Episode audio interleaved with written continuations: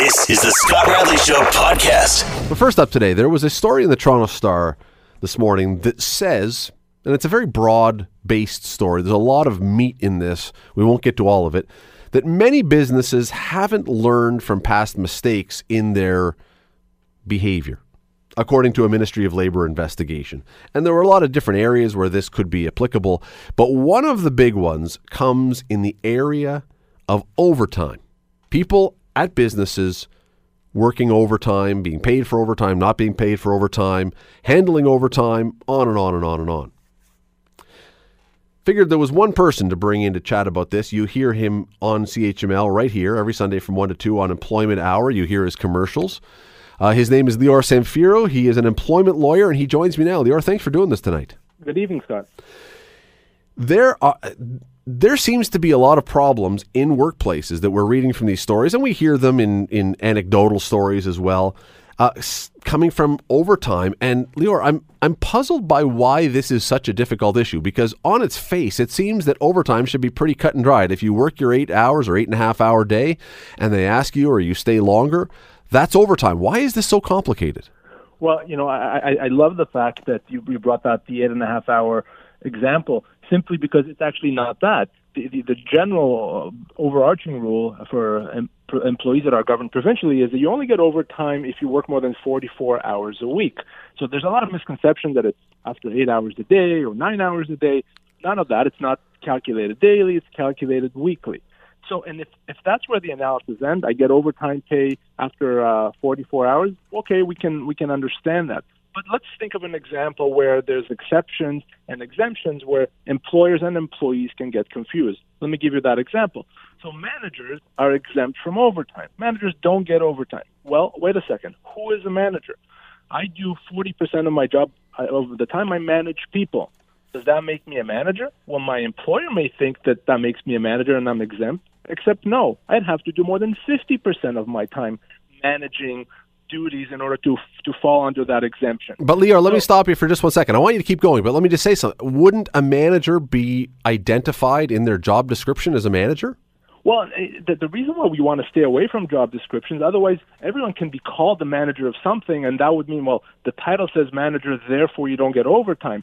Really, we always look at substance over form. So I couldn't be called a technician, but if I perform management responsibilities, I'm still going to fall and be a manager. So it's it's really about that that job and the duties that the employee performs. And really, what I'm saying is to get dicey. And when it comes to employers breaching the Employment Standards Act as relates to overtime and other matters, it really falls down, or the employers fall down in, into one of two categories. Either they deliberately do that because they believe that no one's going to catch them and and the Ministry of Labor, frankly, doesn't have much teeth. The Ministry of Labor really can't do much by way of punishing if we're caught, maybe well, we'll get a $200 fine. We'll take that risk. So they're playing the, the odds in that sense. That's one category. The other category is employers that want to do the right thing and want to abide by their legal obligations, but, but they're not, they don't understand those. They're confused. The Employment Standards Act is not a user friendly statute. It's written for people like myself, employment lawyers, not for the general public. So we see employers fall in both those categories, and the net effect of that is a lot of employers, I'm going to say most employers, do things wrong often relates to overtime, vacation pay, hours of work, you name it. Okay, I have about 175 questions I want to get to. We're not going to have time to do this all, but like, sure. before we get to those, has it always been this confusing, or was there a time in Ontario and Canada, in the world, when the idea of overtime and what to pay people was pretty straightforward and reasonably simple? It, it really was. I mean, if we're if we're going to go back, you know, 30 years or so, uh, it, it, the rules were a lot simpler as as the workplaces got more sophisticated and we had different people in different positions, uh, more exceptions were, were created, uh, more rules were created to, to match the modern workplace, and, and that complicated things. You know, for example, eh, 30 years ago, if I told you someone was an IT professional, you would look at me very strangely. Well, IT professionals. They changed have, the ribbon on the typewriter 30 years exactly. ago. That was an IT person. well, right now, they have their own rules and exceptions in the Employment Standards Act, which get very confusing. So it's those types of things that over time, as, as the workplaces change, so have the laws.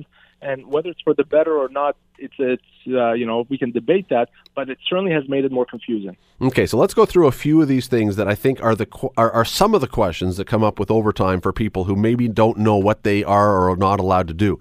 Can a company, by law, can a company force an employee to work overtime?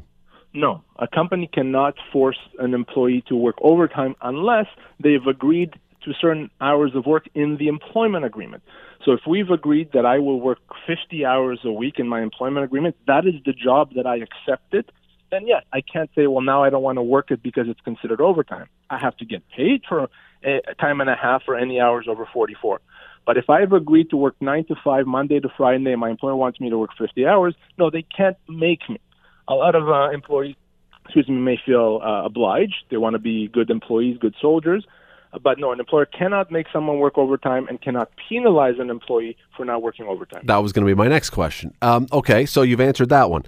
Can, or sorry, does a company have to pay an accelerated rate of payment for working overtime? As in, do they have to pay time and a half or double time or whatever else, or could they simply pay you at the rate you would normally be paid for your regular hours?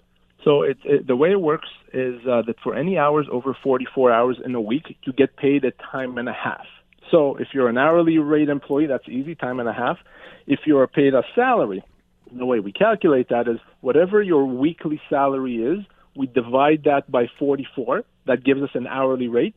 And then time and a half would be one and a half, uh, sorry, overtime would be one and a half times that. So it's one and a half times for any hours over 44 hours in a week. Even if, okay, and that means even if you're not in a unionized place, if there's no specific agreement, if you are, if I walk in and I'm just a, a guy flipping burgers at an independent burger joint that someone opens and it's just a pretty loose relationship as far as my employment, I still have to be paid at time and a half.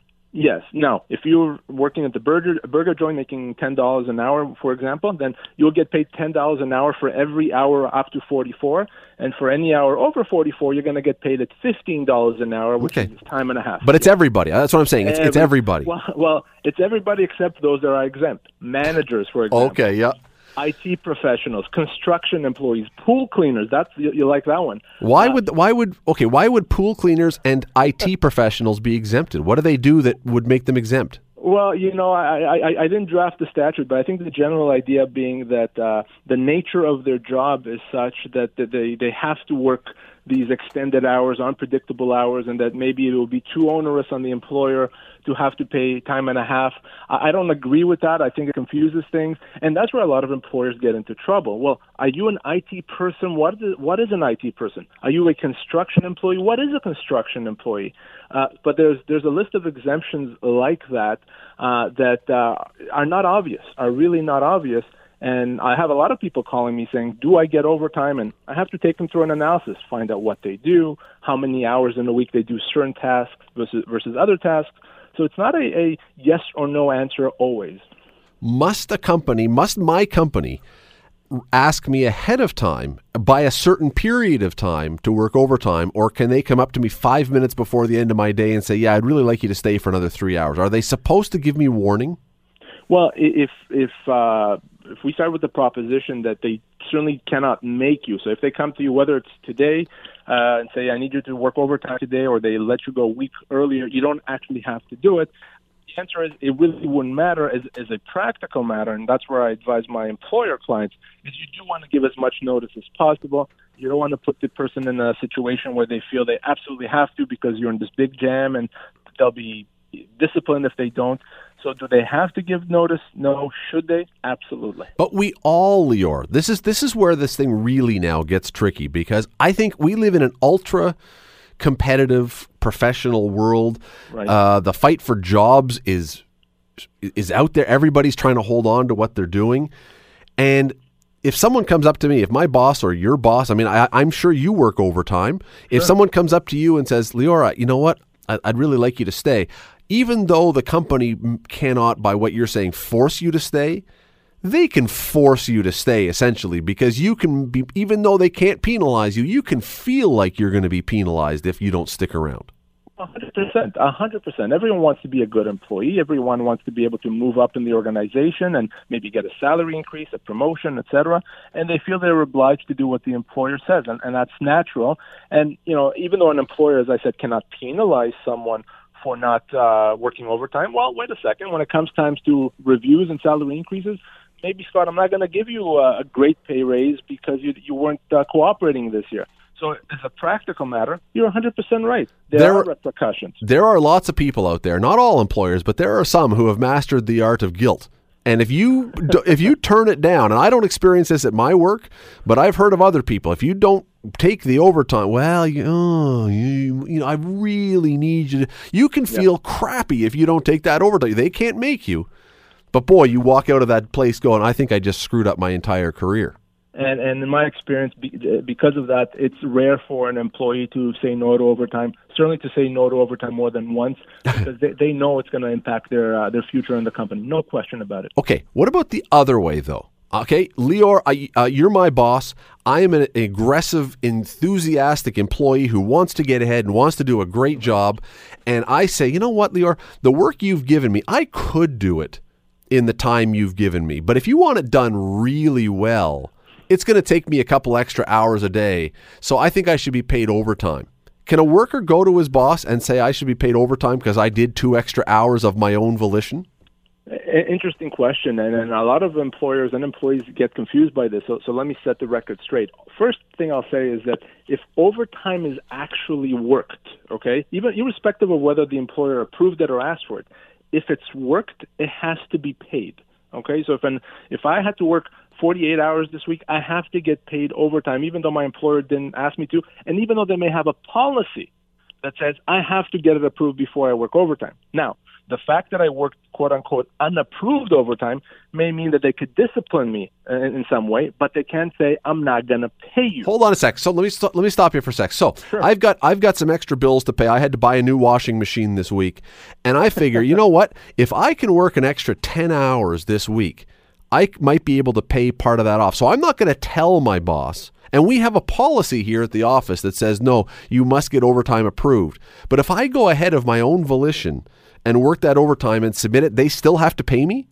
So they have to pay you so long as the work was legitimate. I mean, if if, if it can show that you were just sitting there, so Oh, to, of course, of course. saying, but but here's the thing: the fact that you didn't follow the policy may mean you could be disciplined. They may give you a warning, and if you keep doing that, you may actually be fired. But do they still have to pay you in the meantime? Yes, they absolutely do.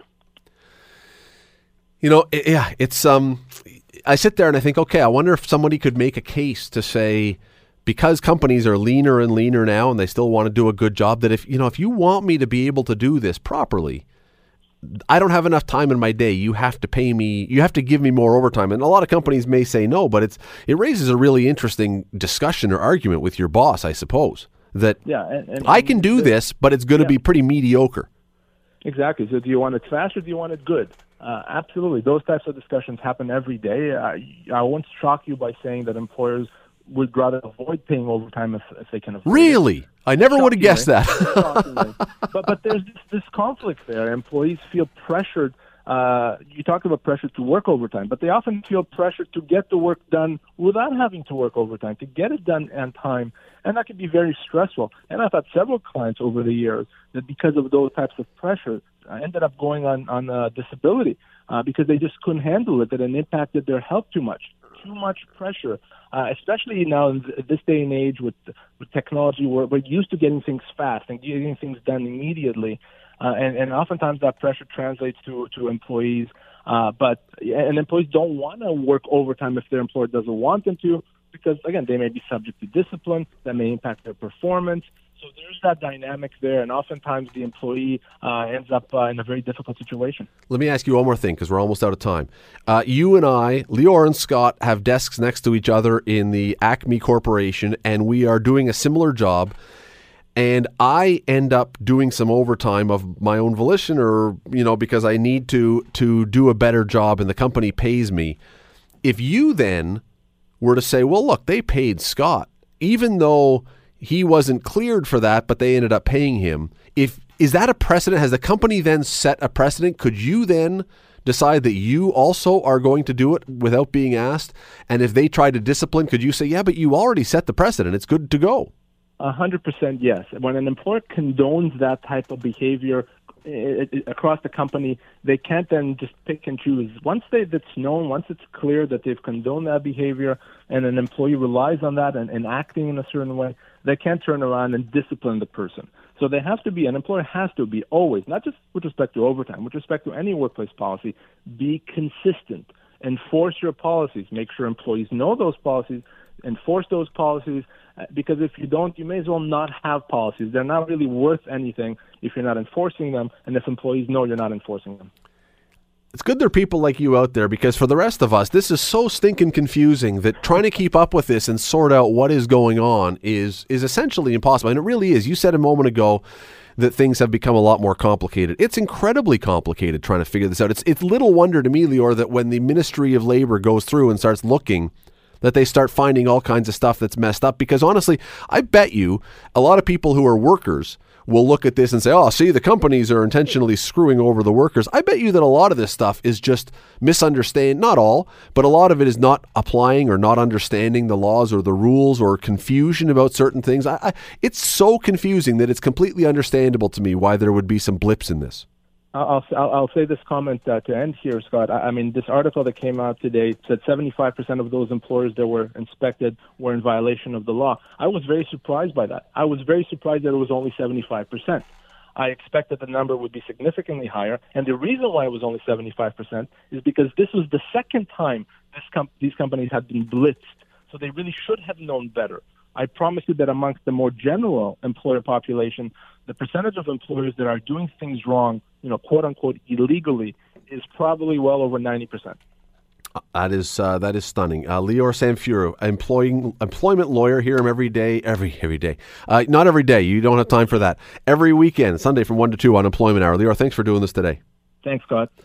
Uh, it is incredibly confusing, and you know, I, I work overtime. I work a lot of overtime, but I don't get paid for it, and that's something we never even got into because to do your job sometimes you you have to work overtime. And my, my thought on it is always when I do it is, well, wait a second. If they didn't ask me to do overtime, if I did it because I just wanted to put in a little extra time and make do the job right, if they didn't ask me, then I really can't turn around and expect them to pay me. Now, Lior says you can, that you're supposed to. So I've completely screwed that up. But again, it goes to show how confusing sometimes these laws are. I find it hard to believe that if I unilaterally decide to put in extra time, that the company should have to cover that for me. Maybe I need to be a little harsher, a little more greedy. I'm not sure what the rule is, but or what the thought is, but very, very, very confusing stuff. No surprise, I think that some of the places are uh, mangling this a little bit. You're listening to the Scott Radley Show, weeknights from 7 to 9 on AM 900 CHML. This show's favorite newly minted 50 year old sportscaster. That would be Bubba O'Neil from CHCH. Sir, happy birthday. Thank you, sir. I was going to keep it a secret, but then, like, everybody on social media was putting stuff out about it. They even have photoshopped photos of you wearing little birthday hats. So I figure, you know, no use keeping it a secret anymore. I can't believe you're 50. You look 40 or less. I, I'm, I'm proud to say that that was the response of a lot of people. Um, I mean, obviously, with guys, the, the the topic of age doesn't come up too often. But I was pleased to see that many female friends and many females out there that you know de- decided to uh, either Facebook me or t- you know get Twitter or whatever the case was with congratulations that was the kind of general consensus. I've just been kind of trucking along doing my thing, but I was surprised as to how many people just didn't know how old I was.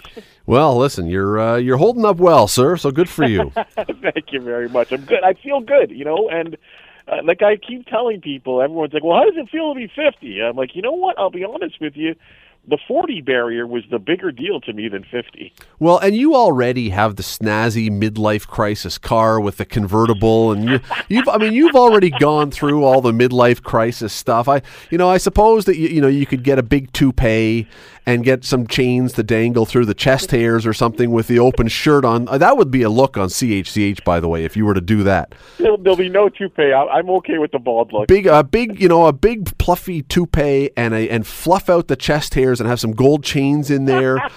And the shirt unbuttoned down to the navel, like really, you might throw off Taz a little bit if you do that. I'll be honest.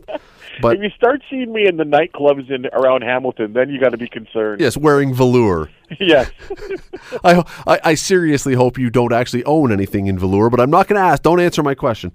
Uh, let let us move along to a thing that I saw yesterday. I wanted to ask you about this because I saw this yesterday, and I truly, I was halfway between laughing and steaming about this in a because it's not that I have that much of a vested interest.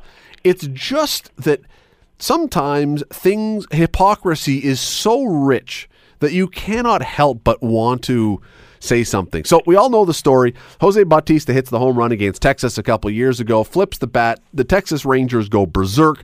They all want to kill Jose Bautista. So next time they face, actually not, not the next time they face him, they rather cowardly wait until the last game of the year in his last at bat of the year and then bring in a guy who is just back from rehab after a long drug and alcohol stint to throw a 100 mile an hour fastball at him.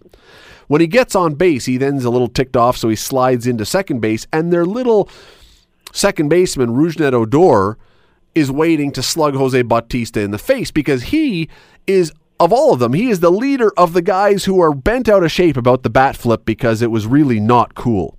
So in the World Baseball Classic yesterday, Odor is up to bat for Venezuela. What does he do? He hits a single that's not even like a walk-off single. It's a single, and he flips his bat and takes his time going down to first base. Is this not the absolute height of sports hypocrisy? What it do- has done is certainly ignited more hatred between the Texas Rangers and the Toronto Blue Jays. And the I- Houston Astros, by the way, they're they're cross-state rival. They're chirping each other too. Absolutely. I mean, so Odor actually thought he had hit a home run. I mean, the ball when it came first came off his bat. I have to admit, I was watching the game. I thought it was a homer too, but it bounced kind of off the wall. So he really did look like a bozo. and and I will say this. This is just, and, and maybe we can talk about this. I'm okay. I'm a little more okay with the antics in an international situation more so than just a daily, even though it was the playoffs, than a Major League Baseball game. Only because in the short tournament, it's such a short tournament, it's a national kind of thing. Whereas I do believe there is a code amongst the players in the major leagues. Look, I, okay, first of all, when Bautista hit his home run and flipped the bat, there was no doubt that ball was going out. I mean, it was going out. It was it was a bomb. And so if you're going to flip your bat ever, you do it when you know the ball is going out of the park, not when it's a line drive that you think you've hit pretty well. That's the first mistake. Uh, that's a rookie mistake for a non-rookie. But see, I here's the other thing that I find really funny is that when Bautista flipped his bat, the whole discussion was it somehow spun around to race. It was about Latin passion and Latin baseball versus stoic, sober, boring white guy baseball that we've had forever. And this was the the heat of Latin blood that had bubbled over in a great moment. And Odor, who is Latin, he's from Venezuela, was part of the guys who was upset with this. But when he flips his bat, well, it's just Latin passion in the heat of a great moment. Yeah, you, you I can't you can't argue.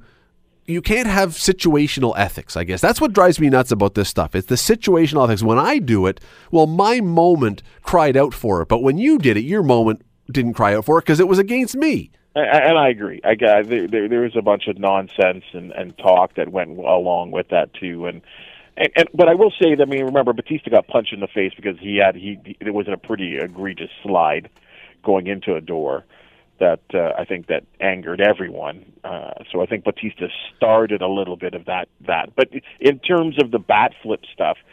I mean, I don't know why. Why is everyone getting in a tizzy in this? I mean, it's But and- that's and yeah, exactly and- no. You're exactly right. I love the know, bat flips. I'm okay with bat flips in I, big I'm okay moments. with it. I think he looks like a ding dong because it wasn't a home run. so he ends up, you know, kind of making himself look like a, an idiot in that sense.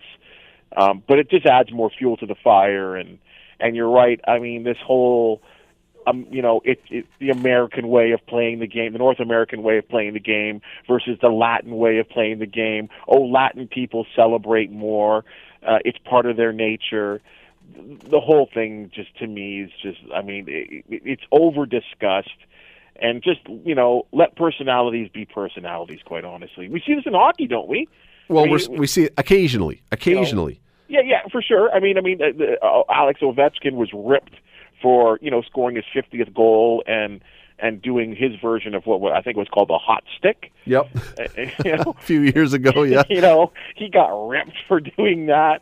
You know, uh, you know, in a sport that actually definitely needs personalities, and, and so I don't know. But I'm see, I'm okay in moments, not all the time. In you know, in game 57 of the of the 162 game regular season, in the third inning, if you hit a home run that barely makes it over the fence, I don't want to see you flipping your bat and pimping all the way around the base paths.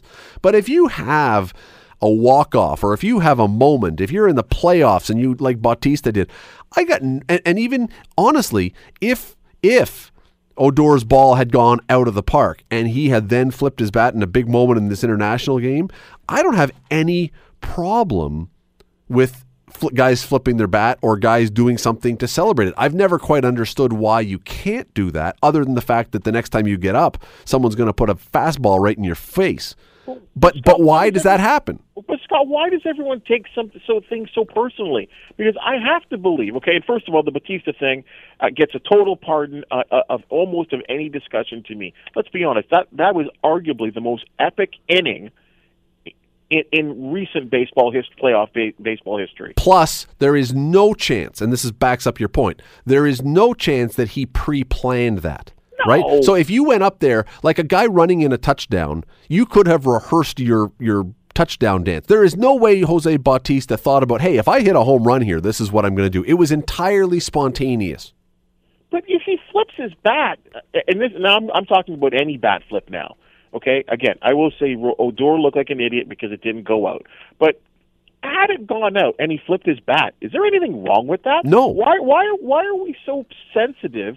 Why are pitchers so sensitive? Why are the old school baseball um, minds mindset? Why is that? Why is that wrong? It's not showing up the pitcher. It's celebration of an achievement. The greatest thing in baseball is a home run. And if you I hit a home run and I choose to flip my bat because I'm happy about my home run, why does the pitcher automatically assume that's showing me up? No, I'm just happy that I hit a home run, especially when I do it at home and there's 50,000 people screaming and going crazy. My question with this has always been go back to the hockey example with Ovechkin. So the Ovechkin thing, yeah, he got flack for what he did. But every single player that I can ever remember in the history of hockey that I've every game I've seen, every goal that has ever been scored, the player who scores raises his hands and his stick and there is a little celebration with his teammates. I cannot remember, Bub, ever a guy scoring a goal and just without any reaction skating back to the bench and sitting down. If that happens, why is that not seen as rubbing it into the goalie who just who who you scored on? Because that's what we're talking about in baseball. The pitcher, you're rubbing it in his face by celebrating. But in hockey, you're doing it. Why is the goalie then not taking it personally in hockey? I don't know, but there are some that do. I mean, and I don't get it. Oh, I've but how you don't see very often. No, no, no, no. The goalie no, no. go after the guy. No, no, no, no. The Billy Smiths of the world, are, or the Ron Hextalls of the world. Yeah, that Yeah, that yeah. almost never happens. Goalies they accept that. You know what? The guy beat me. I'll get him next time. I don't understand why pitchers can't look at that the same way. I mean, quite honestly, if anyone should be going crazy, it should be people in the NFL. Because I mean, that's the most celebratory. I mean, well, to the point that they're throwing flags now for over celebration, right? So at this point, why does everyone lose their lose their skirt on this? Yeah, I, I, I don't, I, I've never quite understood it. And I think that if sports are about entertainment and getting the fans involved and everything else, and you, especially as you say, especially at home, like you, you're going to have to have some cojones if you do what Jose Bautista did in Texas. Right? If that game had been in Texas and he did that, the next guy who came up to the plate was going to take one, whether th- whether it was stupid or not. He was going to. But you know what? If you're doing it in a in the heat of excitement, in the heat of passion, in the heat of whatever, I have no problem with it. I, again, I don't want to see it being done all year long for every single home run, but that's different. That's different. But again, Scott, I mean, if if a player chooses to celebrate their accomplishment, and again, I remind again, home run is the greatest thing to, that can happen in a in a baseball game. If I choose to celebrate that with, I mean, I'm not talking about looking at the pitcher and going na na na na na. Okay, I'm talking about celebrating yep. my accomplishment. Why does everyone get in a tizzy over that? Because because it's, it's, accepted in every sport. Tiger, I mean, it could be match play in, in golf, and Tiger, well, old Tiger, sinks a putt and does a fist pump. Is that meant to be against uh, whoever he's on the green with? I mean, and I could go on and on about each sport. Yeah, you know what? I, I look, I'm in agreement with you. I just I found it so funny that the guy who was leading the charge about the bat flipping and how disrespectful it was and everything else is a guy doing it when it, the opportunity is his to do. And you know, I don't expect that somewhere down the road that he's going to come out and say, you know, in retrospect, having now experienced a moment like Jose Bautista did, mm-hmm. I retract what I said before. I was wrong. You know what? In that moment, if I had been Jose Bautista, I would have done exactly the same thing. He's not going to say that, but that's what he's thinking. Uh, I, I, would presume so at this point.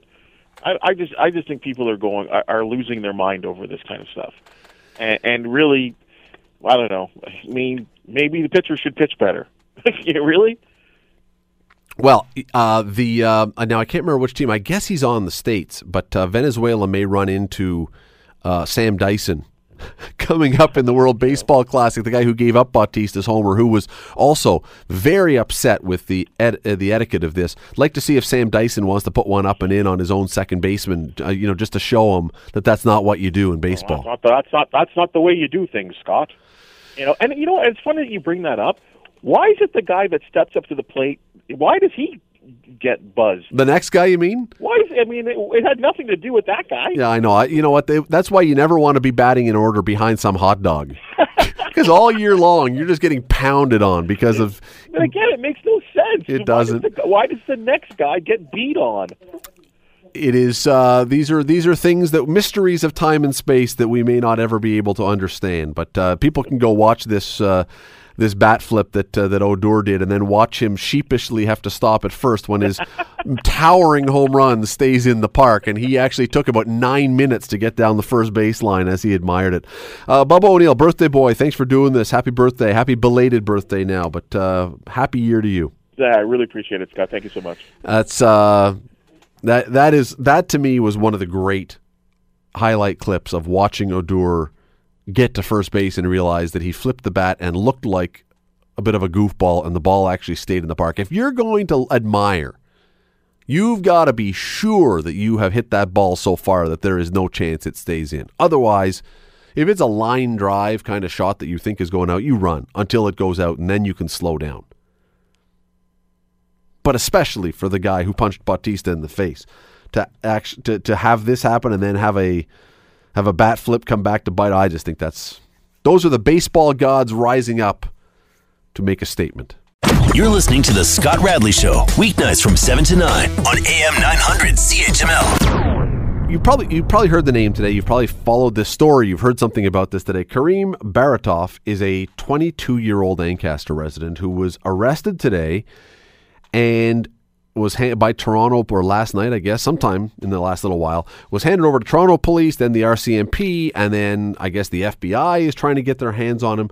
Now, most people around here would have never heard this name before. He's not a famous person by any stretch. Some may be familiar. They would have seen him driving around Ancaster in recent years in a powder blue colored Lamborghini. There aren't a lot of them driving around, especially with the license plate Mr. Karim. If you were up in the Ancaster area over years, you may have seen that car because it really did stand out, I'll be honest. But again, you would never, even if you saw him, you would never have known what he was allegedly up to. And I want to stress this because he is charged with something, but it is still, nothing has been proven. So these are only allegations against him. We have no idea if any of this actually happened. Nothing has been proven in court. I want to stress that.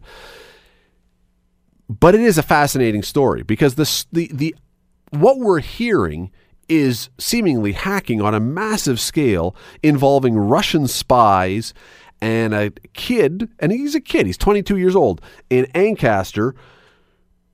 But none of us, I think, or very few of us who have heard this story today, when we actually get below the headline, really have any clue what this means was going on or what was actually at play here. Allegedly, if this happened, what does this all actually mean? I want to help you here to understand this story going forward because you're going to hear more about it. So let's at least understand what this means. Well, Daniel Tobok is the internationally recognized cybersecurity and digital forensics expert. He's the founder of Cyber Tele- uh, sorry, Cytelligence.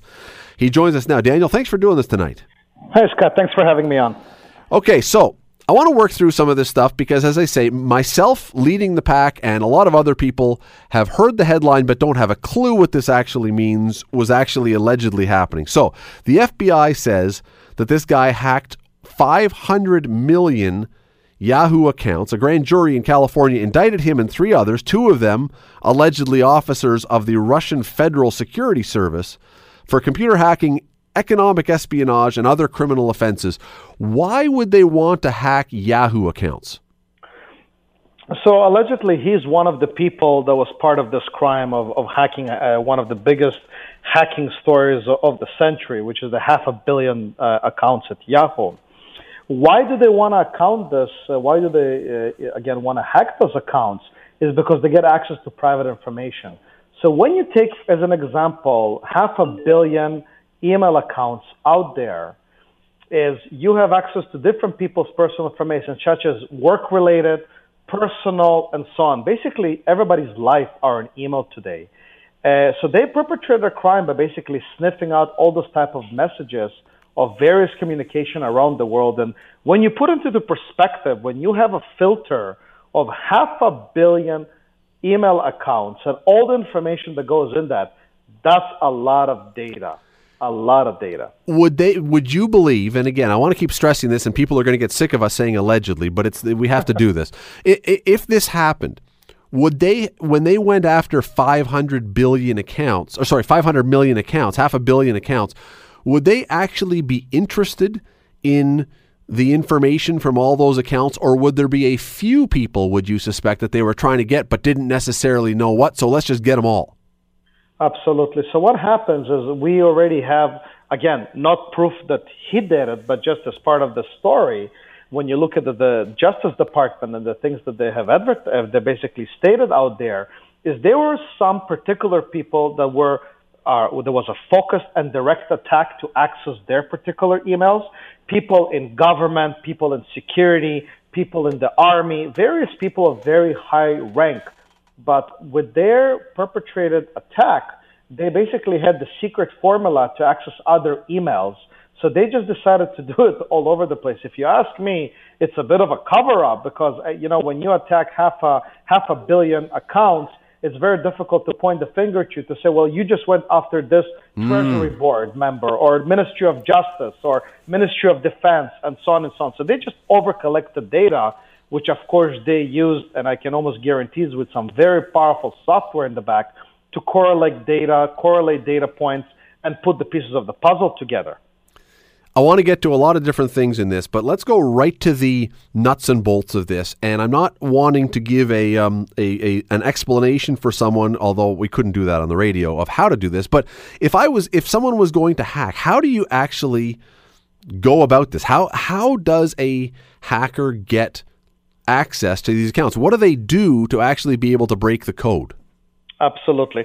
So, I mean, I, will just make a quick comment. What, what part of their biggest uh, part of what they did in this particular Yahoo hack is they they found a way to when somebody forgets their password and they click, you know, forget password, send me an email. They found a way to intercept that email reminder, email link that gives somebody a way to reset their email address. So that was one of them.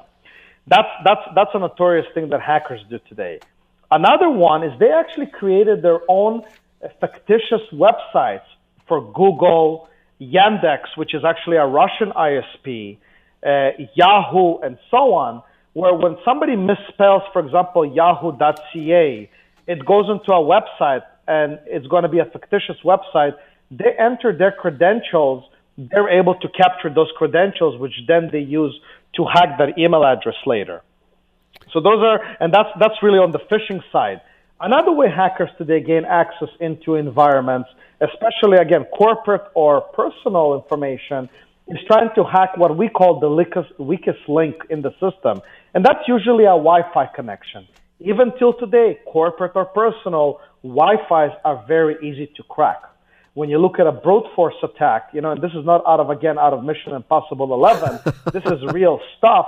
You can hack a Wi-Fi today by you know with some particular software and having a little bit more you know knowledge than the average person in roughly 11 to 18 minutes. So th- there's definitely ways to get in.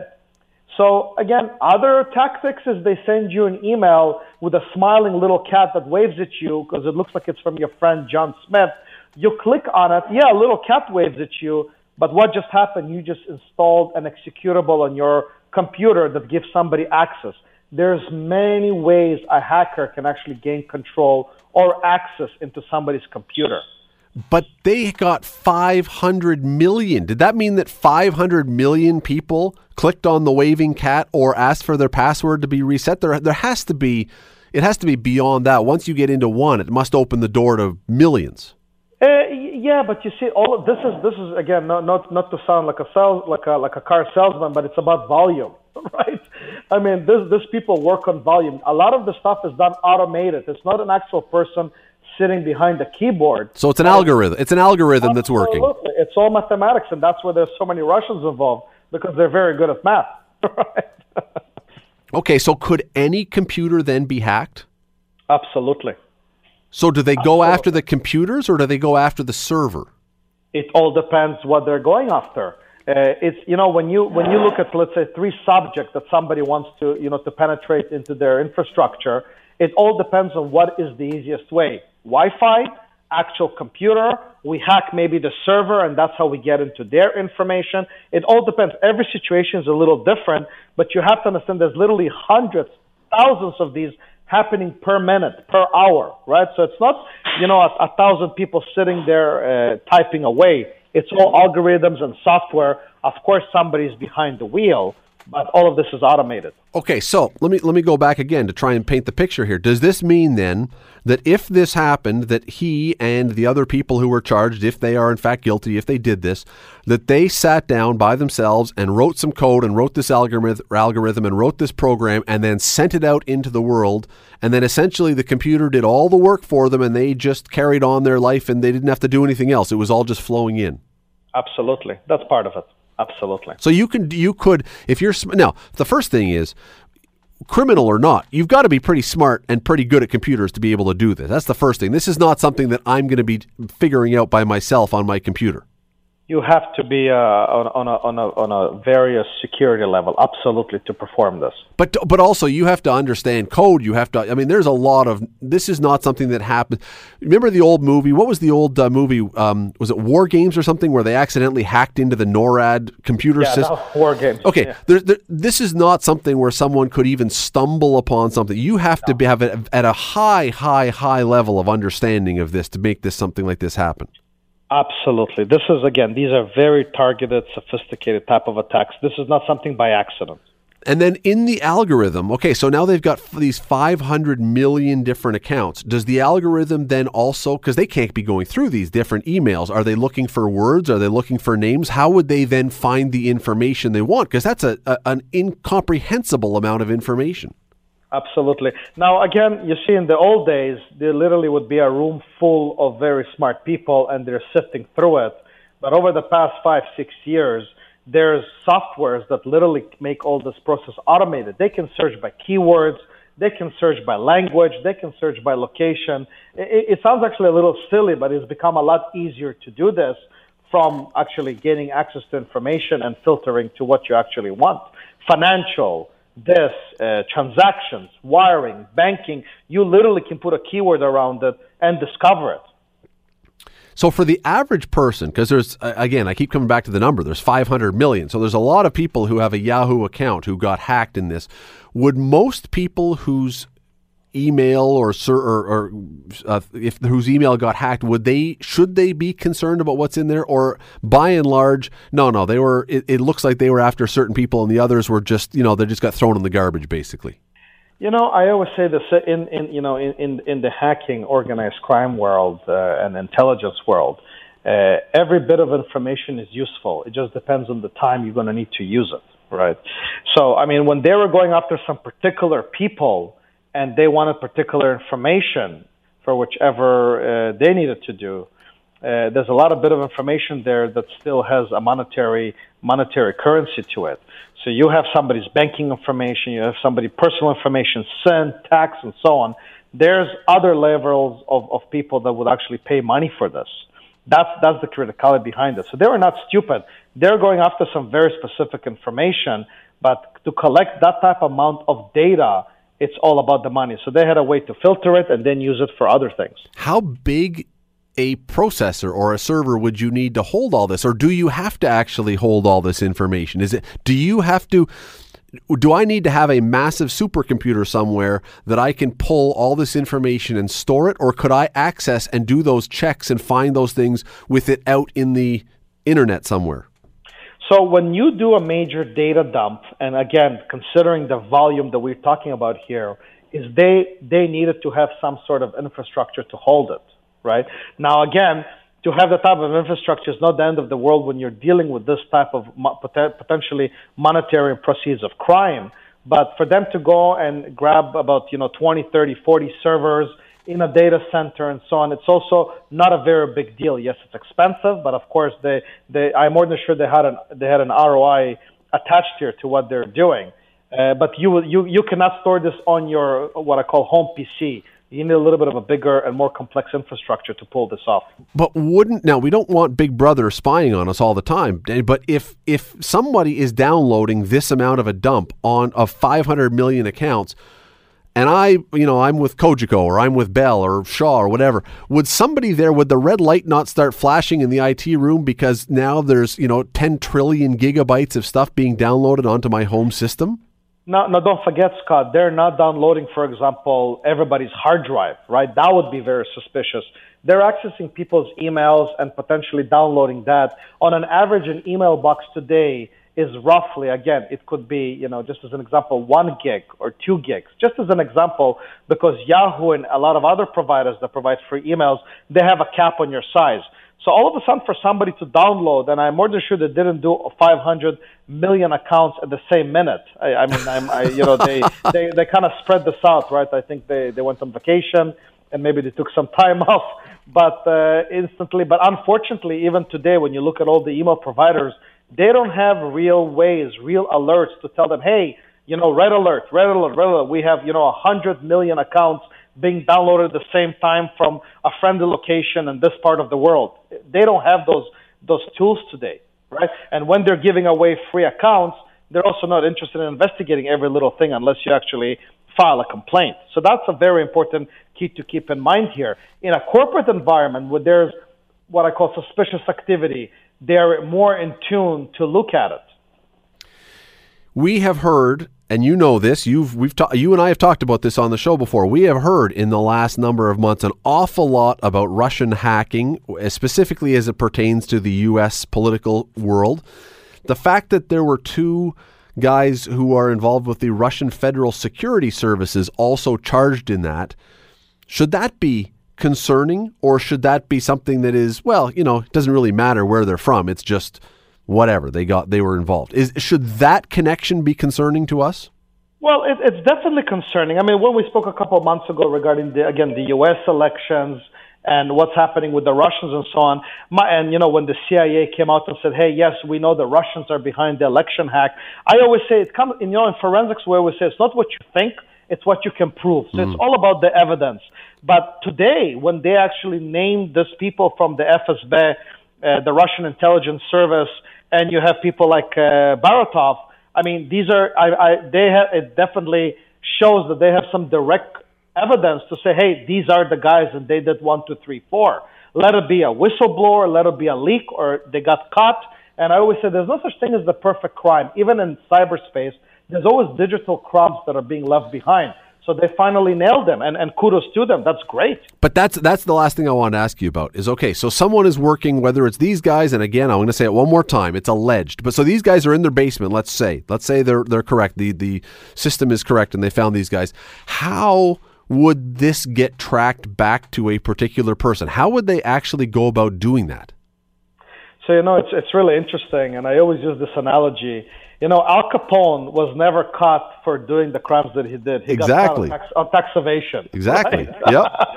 so the same thing here. I am more than sure uh, that they were not caught on actually performing the crime, but they got sloppy later on by phone conversations or some traces that has to do with them, and one person led to another and showing off and it obviously doesn't help driving a, a, a you know a baby blue Lamborghini down Ancaster, revving up uh, you know to six thousand. You know, so I mean, when you when you ask for attention, people start paying attention to you, right? Uh, so we don't know how this came about. I'm very interested. I'm following this very closely as I'm extremely interested in the actual evidence that they have. But it's either you know tracing IPs, tracing locations, bugged phones, uh, and usually eight times out of ten in this type of situation is somebody tipped off law enforcement. Hmm. That's usually how this goes down. Somebody decided to do a plea bargain. Somebody decided that they have a conscience, or somebody just got scared that he's going to get busted and he's going to see a, a, room with four cells for the rest of his life. And they decided to basically squeal. Uh, and that's usually how this goes down as I let you go, you said something about 10 minutes ago or seven minutes ago that how this probably some of these got caught and it was the, one of the things you said was you people forgot their password and they sent that thing to say hey i've forgotten my password. We've all done that. So if i now forget my password should i be living in fear of sending that thing to say help me out like what do i do now? Because you've just suggested that if i do that i could possibly be hacked getting hacked Absolutely. I mean, again, in the end of the day, my, my biggest advice is, is a lot of email services today do have a two-factor authentication uh, solution, which means when you forget your password or you log on from somewhere, it actually verifies somewhere else, either to your phone or another email address. So that's another way to make it harder for hackers to actually just bypass that. Uh, but of course, you got to be cautious, uh, Scott. You got to be cautious. Of course, you, uh, all of us forget our passwords. All of us have an issue. Don't write it on a sticky note and post it on your on your screen or on your car or something of that nature. We don't have to go crazy, but it's about you got to be on the side of caution. This is critical for this. And last thing, does a we always hear about passwords. Would it have made any difference at all in this case if they had a good password or a bad password? Because we always hear, you know, don't use one, two, three, four, five, six, seven, eight. Would that have made any difference in this case? It always helps. In this particular case, yes and no. It all depends on the method that they use to actually get into that particular person's, uh, you know, email address. But good passwords are always a pillar of security. Use a password manager. Uh, use a system. Think of a movie. Do not put your name. Do not put your birthday. Do not put your puppy's name that you're posting pictures all over them over Facebook. Do not put your kids' names use a good password. That is the key to a proper security hygiene. Daniel Tobok, uh, founder of Cytelligence, really appreciate the time today. Thanks for doing this. My true pleasure. Thank you. It is um, it, it is a it is a very complicated story. It really is because on its face, it's a young guy who, based on everything we've seen on social media, go on Facebook and look up his Facebook account, made a lot of money doing something driving fancy cars, living the good life, now being arrested for something. And we hear hacking, we hear Russian government, we hear a lot of different things. Hopefully, that at least gives some level of understanding of what's going on. I mean, it's way too confusing and complicated, honestly, to be able to explain everything in the span of 15 minutes, give or take. But essentially, this was as described by the FBI when they had their press conference today, this was a plan, a scheme, draw up, build an algorithm that is going to hack people's emails, which will then give the hackers access to those emails, not because they're interested in all necessarily, in all 500 million of them, but because there were probably certain ones within that 500 million that they really wanted. But as Daniel said, if you only target the ones you really want, it becomes pretty easy for law enforcement, for those people when they realize they've been hacked, to figure out who is maybe going after you. But if there are 500 million, how do I distinguish why mine was tapped? Well, I was just one of half a billion that was tapped. You don't necessarily, wouldn't necessarily think there's a problem. So it's a very advanced, very complicated thing that's going on here, if it was going on, because this uh, this has not gone to court yet. We don't have any guilt in this yet. But man, what a um, what an intriguing story. What a very very intriguing story with a strong tentacle of the story based right here in Ancaster. The Scott Radley Show, weeknights from 7 to 9 on AM 900. AM 900 CHML.